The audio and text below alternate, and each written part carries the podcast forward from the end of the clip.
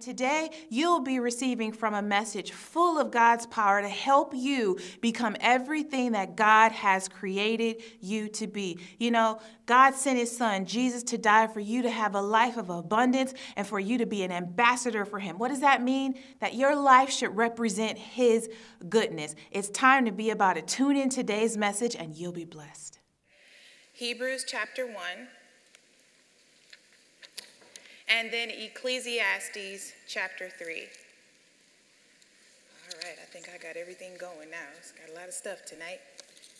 Hebrews chapter 1 and Ecclesiastes chapter 3.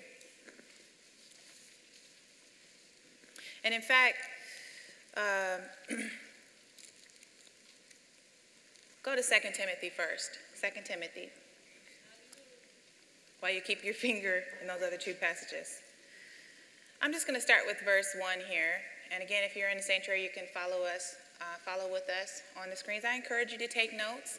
If you're watching online, you can also follow along with us and also use some of your electronic devices to see the word for yourself as well. 2 Corinthians chapter 3, verse 1 says, This know also that in the last days perilous or dangerous times shall come.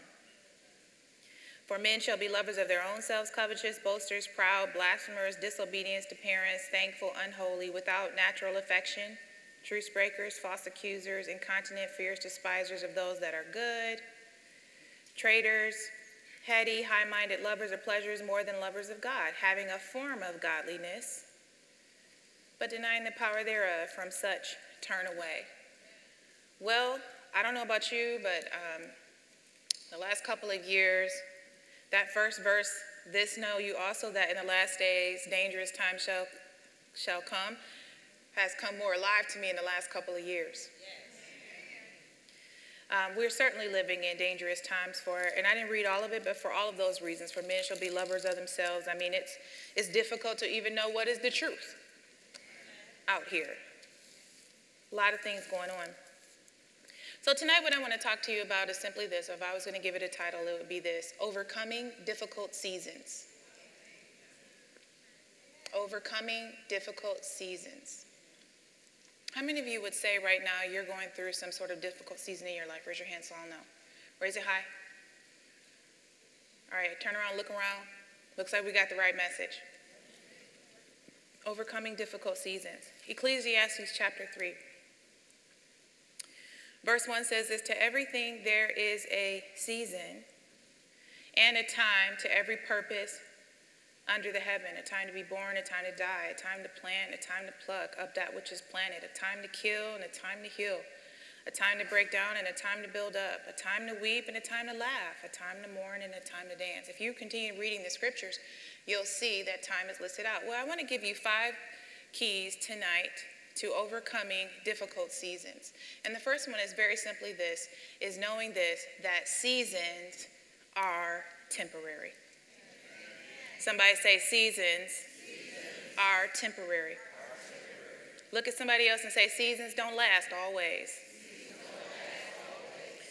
When we read this, this is the word of God telling us to everything there is a season and to everything there is a time. This is God's promise to us that seasons don't last always. And sometimes when you're in a season of difficulty, it can feel like it can never end. But let me say it again it's a temporary situation. It may have come to destroy, but it's also come to go. I've heard it say a, a, a lot of time is trouble don't last always. Or you'll hear some people say, This too shall pass. And sometimes that's the thing that's hard to accept. The only thing that is permanent in this life is God and His promises. I'm gonna say it again because that was good. And I'm gonna say it this way nothing is permanent except for God and His promises. Hebrews chapter 1 I'm going to read verses 10 through 12, and I'm going to read it from the Amplified Version. It says, And further, you, Lord, did lay the foundation of the earth in the beginning, and the heavens are the work of your hands. Check this out heavens and earth. They will perish, but you remain and continue permanently. Somebody say permanently. They will all grow old and wear out like a garment, like a mantle thrown, apart, uh, thrown, thrown about oneself. You will roll them up and they will be changed and replaced by others. But you remain the same, and your years will never end nor come to failure. Only thing permanent. And here's the interesting thing is that a lot of times when people get into a season of crisis, is they make permanent decisions to a temporary problem. Couple things about seasons I want to point out to you is that seasons always go away.